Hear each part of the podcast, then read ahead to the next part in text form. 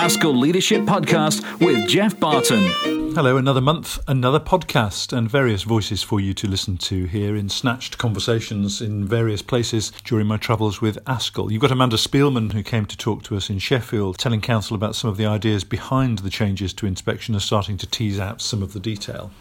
Jackie O'Hanlon, who's the Director of Education with the Royal Shakespeare Company, talks about a really interesting project, a big survey where they've listened to young people, and young people have said, listen to us, we really value the arts, we want the arts to be given more attention, we want them to be valued in performance measures and so on and so forth. Jackie explains really brilliantly the Time to Listen campaign.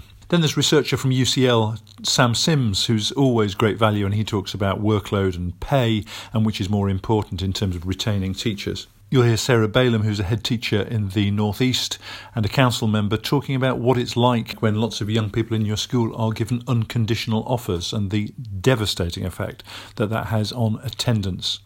Mike Buchanan is the new Chief Executive of the Headmasters and Mistresses Conference, and he talks a little bit about that organisation and his priorities as he steps into that new role. You'll hear also from Rachel Warwick, our new Vice President. She runs a M A T in Oxfordshire and also is part of a really successful and interesting teaching school alliance. And you'll also hear from Roy Blatchford, who's going to be leading our Commission of Inquiry into English on behalf of the one hundred ninety thousand children who didn't get a four or higher in English or maths at G C S E this year, with, for some of them, devastating consequences. They are the forgotten third, and Roy talks about why he believes we need to do better for those young people.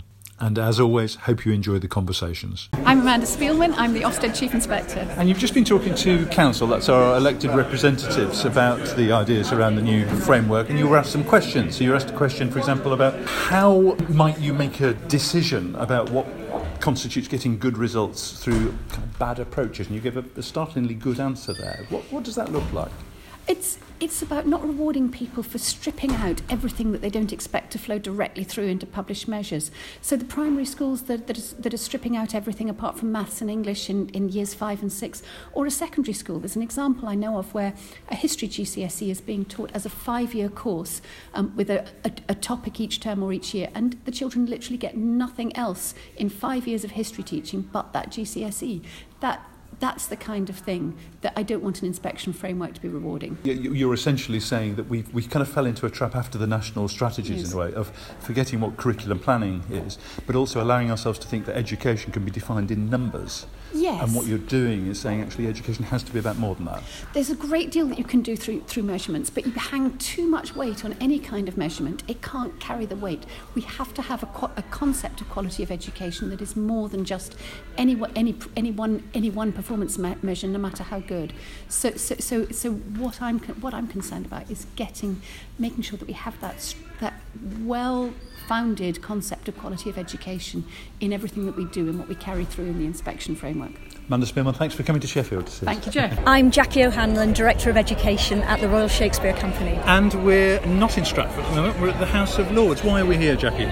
We are here to mark the launch of a report called Time to Listen that's based on three years of research undertaken with thousands of young people and their teachers in schools across England, asking them why they feel and whether they do feel it's important that we have art subjects in our schooling. And there's a real feeling that this this is a kind of critical point. I mean, there's quite a lot of gloom, but also the sheer number of people here who aren't from the echo chamber of education and the arts. You've got people from business and, and beyond. Uh, what, what's your perspective in terms of what now needs to happen? I think there is a very complex set of... Um, there's a complex web of things that need to change. So in our report, what we say is that there are unintended consequences that we are now living out. And the unintended consequences are about STEM. There's been a really successful drive towards STEM subjects. Actually, that's been so successful that then we're we're we're putting at risk um, the noise around art subjects and what they give us. There are also things like facilitating subjects that the Russell Group universities have defined, which are subjects they say keep student op- options open. They exclude art subjects from them. There's also the testing regime, the measurement ma- regime that schools have been part of. We're seeing, we're hearing positive changes in that respect now, most recently last week. But we are feeling now the very real impacts of that, of the combination of all of those factors. And what young people's voices are powerfully telling us in this report and in the event today is, to them, it sends a message that art subjects are not valuable or valued. And yet they live out in studying art subjects. That, that's at odds with how they feel about art subjects, because it gives them so many things that they say they don't get from other areas of the curriculum. What I like about this is you're not setting up kind of phony binary oppositions here. So it's not saying uh, th- th- there is too much STEM, there shouldn't be any STEM. What we're saying is that there ought to be an entitlement to this stuff, just like there is to the STEM. That's exactly right. It's not saying any one of those things is bad. It's saying we need all of it. And the problem at the moment, I think, is that the emphasis is less on broad and more on these are the subjects that really count. That's the music that we need to change. We need to... I know that many head teachers, all head teachers, will want to offer a broad and balanced, balanced curriculum. It feels it's a very difficult context for them to be making that a reality for their children. This report is saying we need to. And so there are a number of um, policymakers, school leaders, cultural organisations. We all need to come together and support each other in making these changes possible. Jackie O'Hanlon, thank you. Hi, I'm Sam Sims from the Centre for Education Improvement Science at U C L University. And you've just been talking to our council here about some research. Tell us what you've been saying, because it was quite strikingly different from what we might have heard from the government about, let's say, workload. Right, so I think uh, workload matters for teacher retention, um, and it definitely matters for teachers in their everyday lives. Um, but I think it's not the only important thing uh, for both of those outcomes. And there's quite a lot of evidence, actually, that um, paying... Uh, early career teachers slightly more money um, has quite a big effect on keeping them in the profession, particularly in shortage subjects like STEM um, and uh, and M F L. And why? Just I know you're rushing for a train, so that, that's all we're going to have time for, except for this. And why might it be in the interests of government to talk about workload more than they talk about pay? Uh, well, I, I suppose uh, workload is in the control of teachers, albeit um, you know they're, they're under pre- uh, pressure from Ofsted and the accountability regime. Um, but I actually think the government don't has any doesn't have anything to be afraid of uh, in, in in in changing teacher pay, because um, there are ways in which it can be moved around um, in terms of paying early career teachers more um, and paying certain teachers in certain subjects more. Um, which will, I think, in the long run, save them money on initial teacher training, uh, because you know every teacher that leaves is a teacher that has to be, you know, replaced with a new trainee, and and, and we spend a great deal of money on that. Sam, go and get your train. Thank you. Thanks. I'm Sarah Bowden, the head teacher at Headland School in Brillinton. Now let's just think back to A-level results day, because you gave us a story which yep. is extraordinary. Just tell us what happened. So on results day, um, twenty seventeen our A star to B was seventy-five percent. In twenty eighteen it was more like fourteen percent. We'd anticipated the students weren't going to do as well as previous year. It was a different cohort and their average target grade was a D. Um, we were also felt very hampered by the fact that from January onwards in twenty eighteen, eighty-eight percent of our cohort of students had unconditional offers um, to them. Only two of our students, two female students, um, actually had to get grades to be able to go on to university. So on results day, um, we were disappointed slightly with the results that the students had got. However, in terms of them securing university places, by the end of results day, every single child had a university place of their choice, which was phenomenal. So they get these unconditional offers, they then stop attending? Yes, so they stop attending. So eighty-eight percent of the cohort getting unconditional offers. One of the biggest impacts was the fact that from January onwards they just didn't attend school. Their priority became work and, and funding university, saving up to fund university. They saw it was a window of opportunity, so many of them got full-time jobs, working forty hours a week in local establishments, um, and every now and then they would come into school for the odd lesson.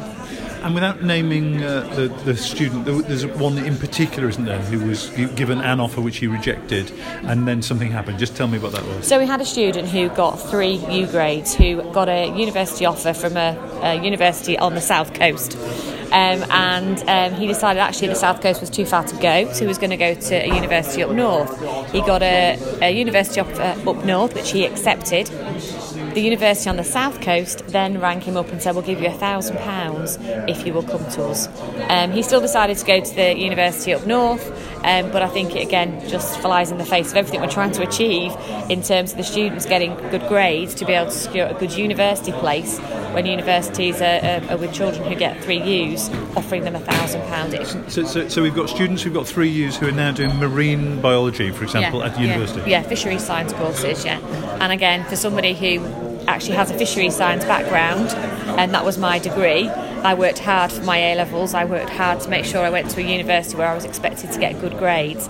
Again, I think it undervalues the university system and the A-level system massively. Uh, but also, it sets these young people up in many cases for failure, isn't it? Because, yeah, because they, they haven't had that kind of academic grounding in the habits. Yeah, no, no, exactly. It's a habit, it's the patterns of study and having to work independently to secure good grades. It takes hard graft to get good A-level results. Um, and actually, I just think it undervalues the whole system, whether it's A-levels or whether it's university courses. Courses, how successful these young people will now be um, in university. Obviously, there's a big question mark, and only time will tell. But I imagine they will find it very, very difficult. Sarah Bowden, thanks for talking to me. I'm Mike Buchanan. I'm the new Executive Director of H M C. Now, H M C, uh, tell us what it is. Tell us who you represent for those people who might not know. So H M C stands for the Headmasters and Headmistresses Conference, and it is a, an association of the heads of uh, roughly three hundred fifty schools, mostly in the U K, uh, but around the world, uh, the leading independent schools in the U K and elsewhere. I mean, these are essentially the most recognised names, aren't they? The, the brand of the H M C schools is extraordinary. And the thing I've got a sense of from working with those Uh, is that wh- whereas we might have thought that they belong to a world completely detached from someone running a maintained school, actually their concerns are exactly like everybody else in my experience. So it's all about teaching and learning, and it's about teachers and pedagogy and so on. Uh, you've been an H M C head uh, for many years. Just give us a flavour of the kind of issues that H M C uh, leaders have got on their plate. So uh, before I do that, I just want to you know, uh, dispel a myth that the, all H M C schools uh, you know, are represented or, or are the same as the well-known ones, you know, the es- uh, Eatons, the Harrows, the Westminsters of this world. They're actually a very diverse group of schools. So my school that I led uh, wasn't uh, academically selective. Uh, it had a reasonably broad uh, social base uh, and catered towards uh, you know, middle-class parents, both of whom were, were working in order to be able to pay the fees to go. Um, but you're absolutely right, Jeff, the, the issues are exactly the same. How do we ensure great teaching? Uh, how do we make sure we get great teachers and train great teachers and retain great teachers?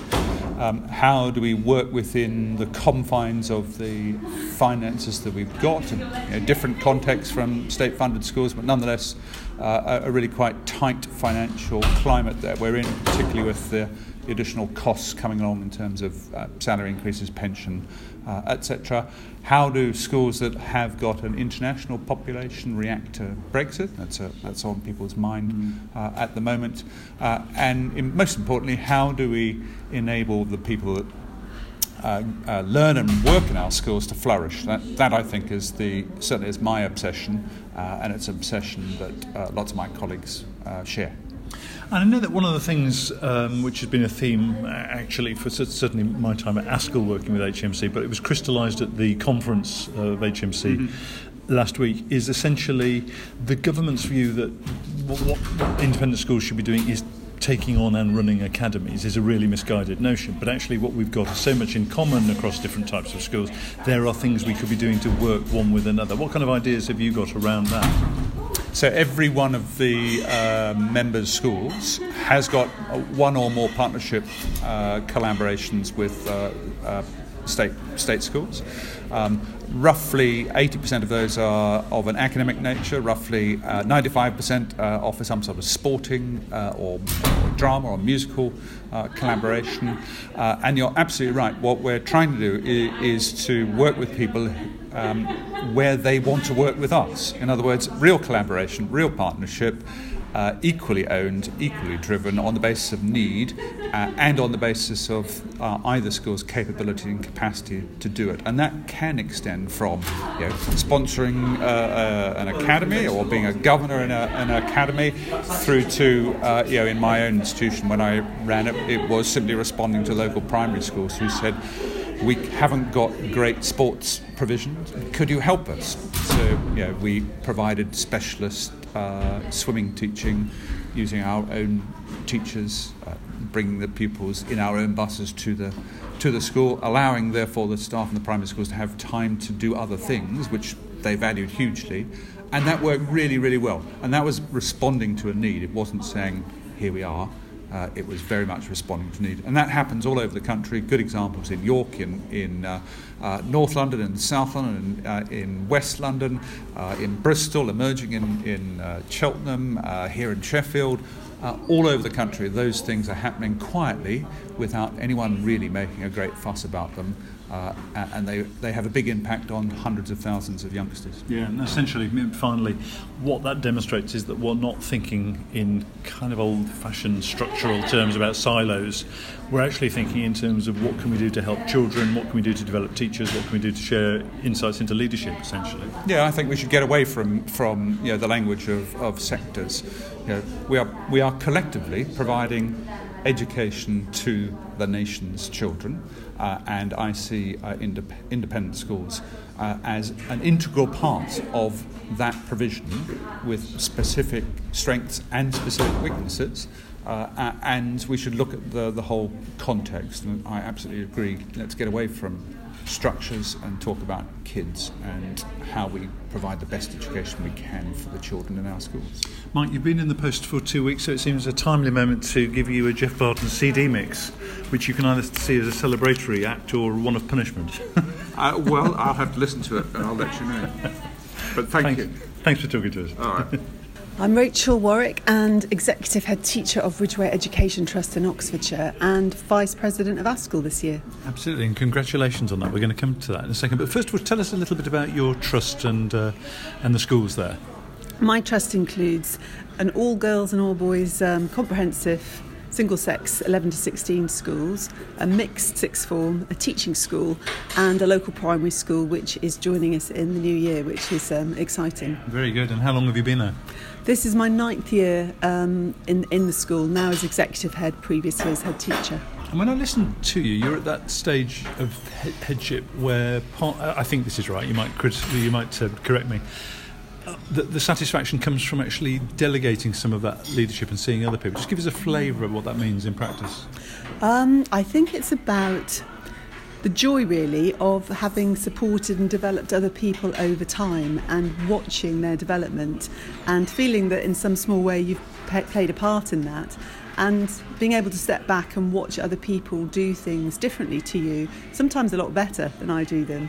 Um, and I think that is a really good mix for the school. I think it's rich and it keeps a sense of energy and movement and new ideas flowing in and out of the school, which is really healthy. So it's quite a deliberate thing for me to think about distributed leadership and to make that work successfully across across our schools. I remember last year coming and speaking to Oxfordshire heads, and one of the striking things about your Teaching School Alliance is it is M- much more kind of strategic than sometimes you see. It is include well, well you, you, you tell us about it. Tell us how, how many uh, schools are involved, but also what some of its aims are.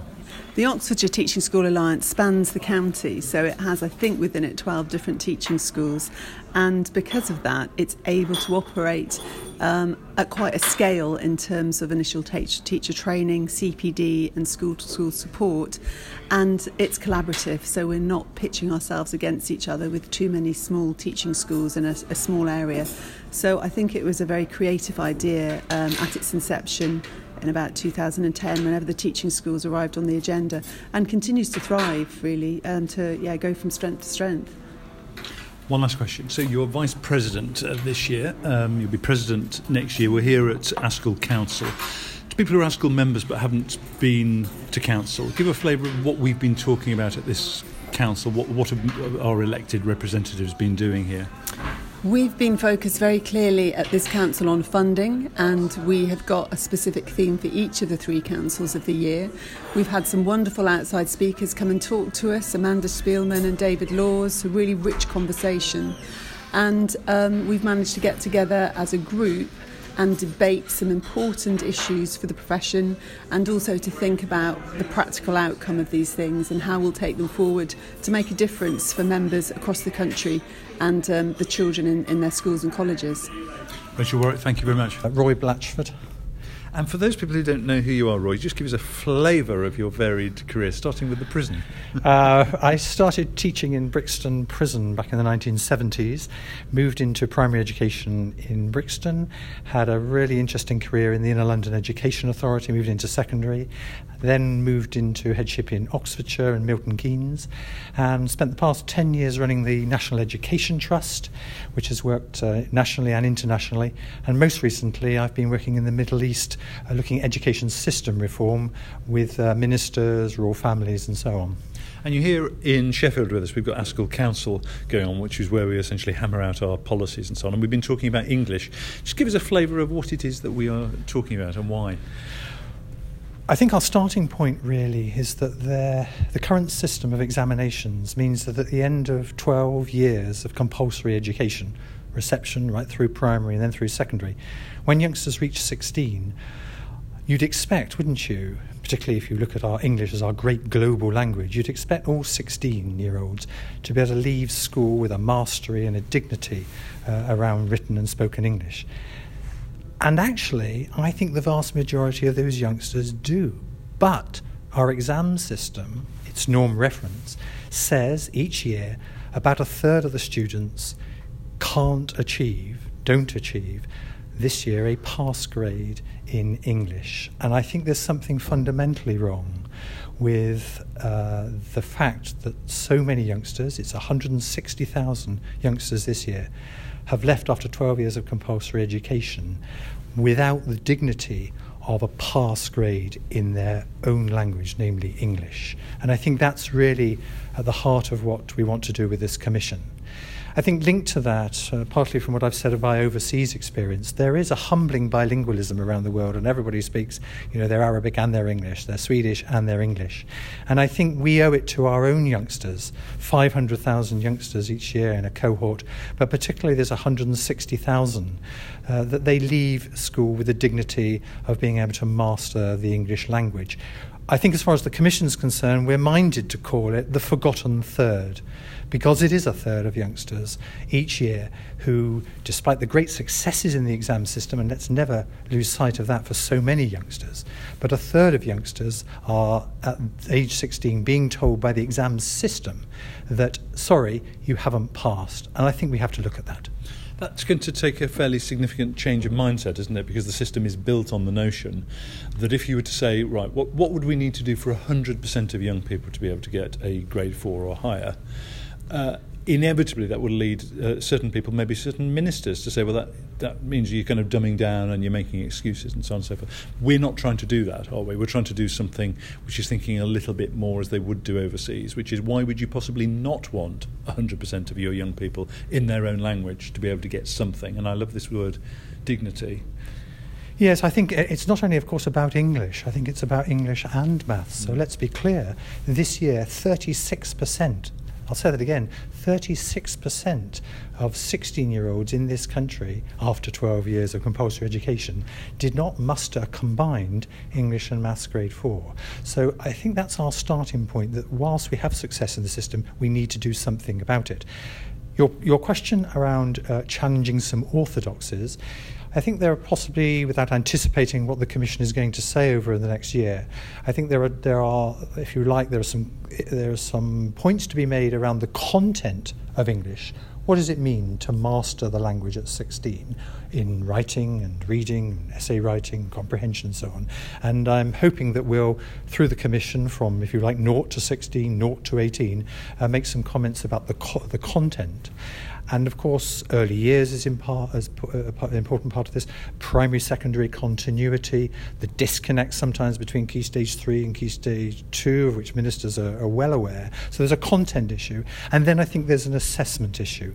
And I think, uh, without trying to challenge the whole system, we need to give ourselves some breathing space to look afresh at whether norm referencing is the way to assess youngsters at sixteen. two points in particular. Internationally, of course, most systems now assess at eighteen plus, not at sixteen plus, and given youngsters in this country now have to stay to eighteen plus, uh, that's a, a dimension. Uh, and this question of norm referencing, uh, let's take the driving licence, let's take uh, grade exams in music. There are different ways of doing this. And, uh, of course, we're hooked into a particular system. And one reflection might be the universities don't fail large numbers of youngsters. They take fifty percent now of the nation's children at uh, eighteen, and they give them, award them ones, two ones, two twos, threes, very, very few failures. So it is possible to think of examining and assessing in a way that's not necessarily norm reference. And I suppose in the end, what we have to pull off uh, with this commission is perhaps nicely to challenge the notion that are we assessing the youngsters or are we assessing the school system? And maybe we don't have an assessment system which is fit for both those purposes. Roy Blatchford, thank you very much. The A S C L Leadership Podcast with Jeff Barton.